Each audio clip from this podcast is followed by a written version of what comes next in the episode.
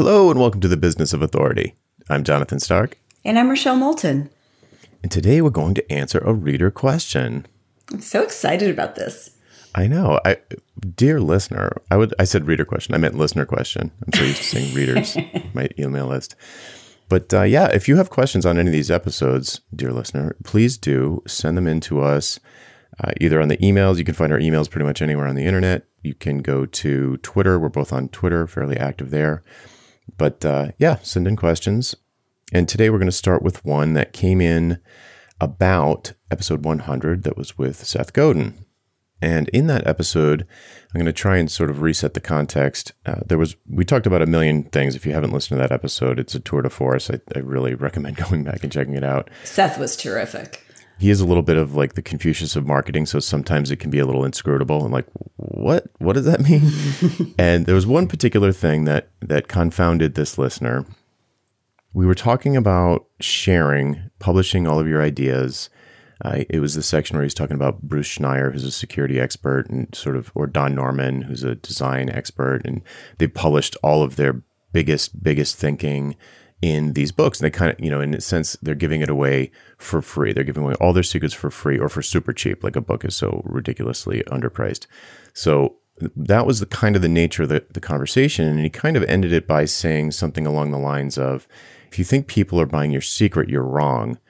And uh, earlier in the episode, we had, had talked about, and this was confusing to the listener a little bit. It was like, well, wait a second. If my expertise or my secret or my advice isn't what I'm selling, then what am I selling? Like, what do I have left? I was pretty sure we talked about that earlier in the episode because I didn't want to put words in Seth's mouth in my reply to this person. Earlier in the episode, sure enough, we did talk about exactly what Seth meant. It made sense to us, so we didn't drill into it anymore on the episode. But earlier, he told a story about McKinsey and how, you know, imagine this guy that's a McKinsey consultant and he finds out that he's getting marked up 4x on his hourly for what McKinsey's billing him out. And he gets dissatisfied, he quits, and he finds right away that he's basically making a quarter of what he was making at McKinsey or what McKinsey was charging for him, which equates to a 16x difference in his hourly rate or however you want to calculate the price. And in that section is the answer to this listener's question, which is it's not that in a consulting arrangement you're not selling your advice. They are paying for your advice, but that's that 16th part. That's that, like the advice that Joe Blow is giving is worth whatever, $100 an hour. But the advice that McKinsey is giving is worth $1,600 an hour. The premium is the piece that in my opinion, Seth was referring to. And that's how I see it as well. The premium piece, the over and above part of the fee, is the part that they're not paying for your advice, they're paying for something else. But you do still have to give your advice and you still have to be smart and you still have to be good at what you do and you still have to deliver. In this example, that's just a tiny bit of it. Where does the premium come from? What is the premium piece that they're paying for? And in, in, the McKinsey example, or any, or Don Norman, or anyone famous, basically in the particular space, what the buyer is paying for, or a large part of of what the buyer is paying for, is something less tangible. It's real, but it's probably less tangible. So, for example, it's your brand. Uh, yes, it, that's where it comes from, which is what we're probably going to end up talking about. But just to give a concrete example, it's like let's say you're the CEO of a corporation and something bad happened. Amazon is like just totally come galloping into your market and they're dominating everything. Things aren't looking good. I'm thinking of Barnes and Noble. And something needs to be done. Something needs to be done. That's a situation where a CEO is going to go hire McKinsey because they want to be able to say to the board immediately, we're sparing no expense on this. We're going to get McKinsey to come in. And if they can't fix it, no one can, basically. So if it ends up going sideways or it doesn't work, it's kind of a, a CYA move on the CEO's part where he or she can say, well, we tried everything. We did everything we could. We hired the best. It's not my fault. That's one thing you can imagine that they're paying for. They're paying way more than they could just for the advice to be able to say, we didn't skimp, we got the best, and it still didn't work. So apparently there was no solution. You're de risking your choice in that case. Personally, personally, mm-hmm. right? Yes, right. personally, because of your own career, not necessarily. I mean, yes, perhaps the company too, but it's a lot more about your own status, your own situation. It's very personal. But that's not the only way. It could be that the CEO is in the hot tub at the club and say, "Oh yes, we, we hired McKinsey to to do, oh you guys you spent you, you hired McKinsey like oh wow geez they must be doing pretty good if they could afford McKinsey." you know, so it's it's all this status stuff, this de-risking, risk mitigation things, are all of these things that come from brand, come from building up a brand over time, come from building trust with a large group of people who are in this particular area of focus, let's say, whether they do organizational consulting or change management or all those things. So that I'm not going to put words in Seth's mouth, but but this is how I see it: is that if you're charging a premium or you want to charge a premium, in other words, more than the average bear, you need to be offering some of these other sort of less. They seem secondary, but they're actually worth more. These kind of value adds, or whatever you want to call it, and those come from positioning and branding and marketing and consistency and authenticity and specialization and expertise. Like all of the things that we talk about here contributing into trust. You become the trusted authority.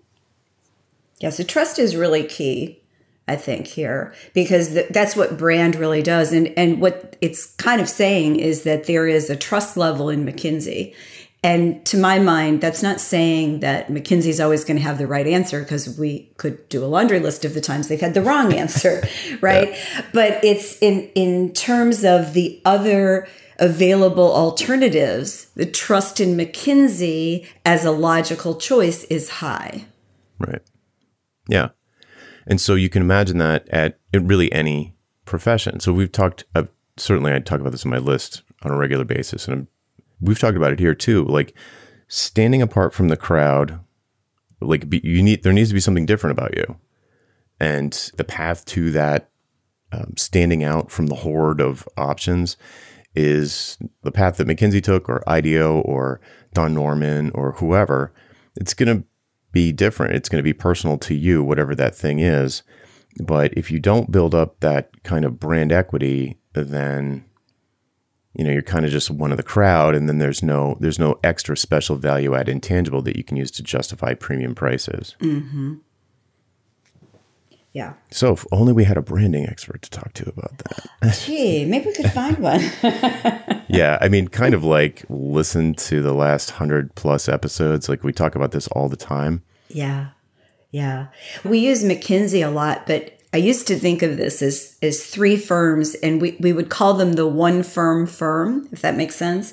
So it was McKinsey, Hewitt, which was a big player in the uh, human resource space, and Arthur Andersen. And I, you know, worked with Andersen for a while, so sold one of my businesses to them, and they they all had a very particular brand that had to do with how they really were a one firm firm. They had one process to teach people. They had one way of doing certain things. You didn't have a lot of cowboys. I mean, the firm I worked for had a lot of cowboys. I liked being a cowgirl. um, but yeah, so so there's a there's a way of presenting themselves in the marketplace that was consistent, and it developed trust for their particular approach. There was a consistency, and consistency is hard when you have more than one person, right? Sometimes it's mm-hmm. hard enough yeah. for one person to be consistent, but when you keep adding people and you become a global giant, uh, it's even tougher.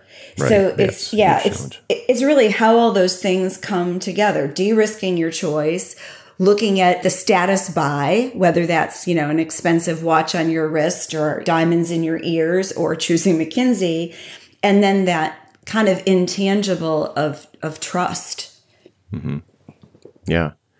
And I know we talked about this before, but I recently it was the, my favorite definition of brand.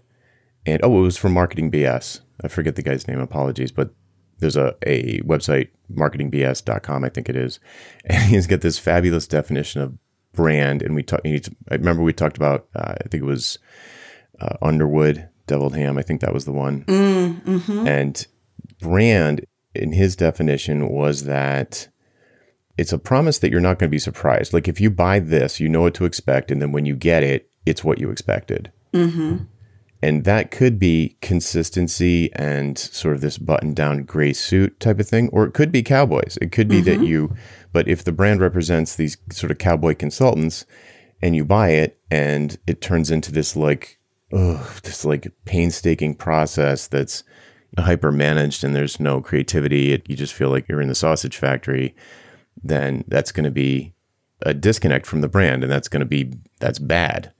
The reason I bring that up is because it's not that you need to be have this no matter what if you want to have a strong brand you have to have this consistent process box box box box box. It's it's not like that. It's like whatever brand is that you that you want to project or you have been projecting you just want to be consistent with it during the engagement so the expectations are met. So i guess another way to put it and tell me if you disagree because you're the expert but it's like setting expectations and then meeting the expectations over and over and over well, that's the definition of consistency. And I think the word I like to use a lot is alignment. And the idea is everything you do, your actions, your stories, your visuals should align with this implied promise that you've made to your market. I really like, Jonathan, how you said meeting client expectations because I can't tell you how many times I hear, oh, we want to exceed client expectations. You really don't. You want to meet them, right? Exceeding implies that you're doing something that is not part of your core promise. It's about meeting client expectations and really thinking about how everything you do is in alignment. So, to pick on McKinsey again, McKinsey's not probably not going to say yes to a smaller medium sized business right? If I went to McKinsey and said, gee, could you help me with my market positioning? They're going to laugh at me, right? I'm not in their target market. I would not be in alignment for them in terms of the work that they do. So literally it's, it's how you talk to your audience or even one to one with your potential clients and prospects and alliance partners. It's staying consistent. And, you know, we've talked about this before, staying in your lane Mm-hmm. It's really critical.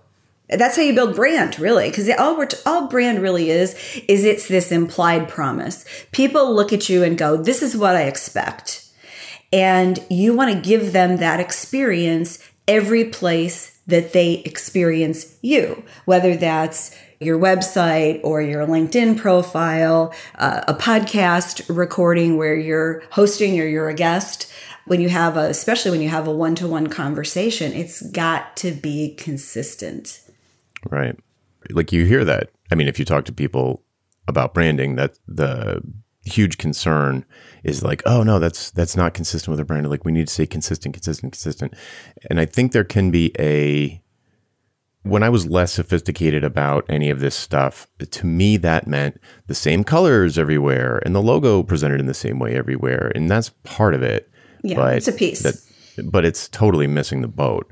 Like that's like okay, yeah, but that on its own, it's kind of like people say, "Oh, the logo doesn't matter." It could be a tree frog; it doesn't matter.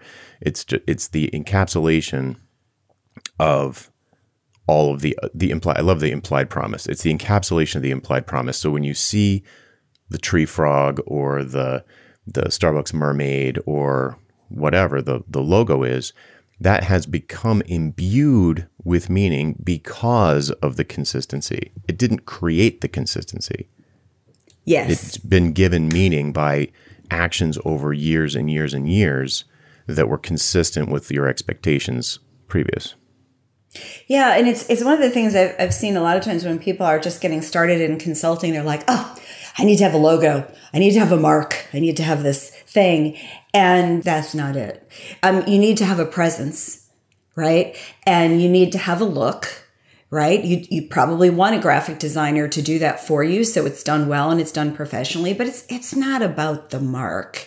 It's about having that visual presence be aligned with the people you want to serve, the market you want to build, the services you want to provide. Jonathan, I've teased you from time to time about your stark, pun intended, website, but I love it. It's perfect for you. It exactly says, uh, visually, says what you believe in and how you approach it. There's not going to be any BS here. There's no extra anything. It's exactly what's needed and nothing more. Mm, right? Nothing right. less, right? so yeah, I mean that's that's really critical. I love graphic designers. I love to use them, love to see their work, and I encourage people to hire them. Um, what you don't want to do is you don't want to over rely on visuals. It's just one piece of what brand is. Mm-hmm. Yeah. I mean, I'm sure that certain there are certain areas where it does make sense to have uh, where my website would be a terrible fit. The interior designer example, like you probably aren't going to no. use no my style website if you're an interior designer.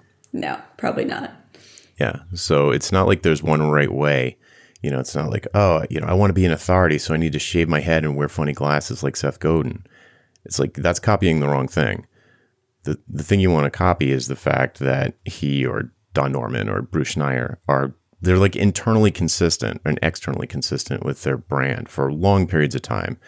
And I, I, I love the implied promise. The implied promise. That's the to me. That's the key. It sounds like a title to me.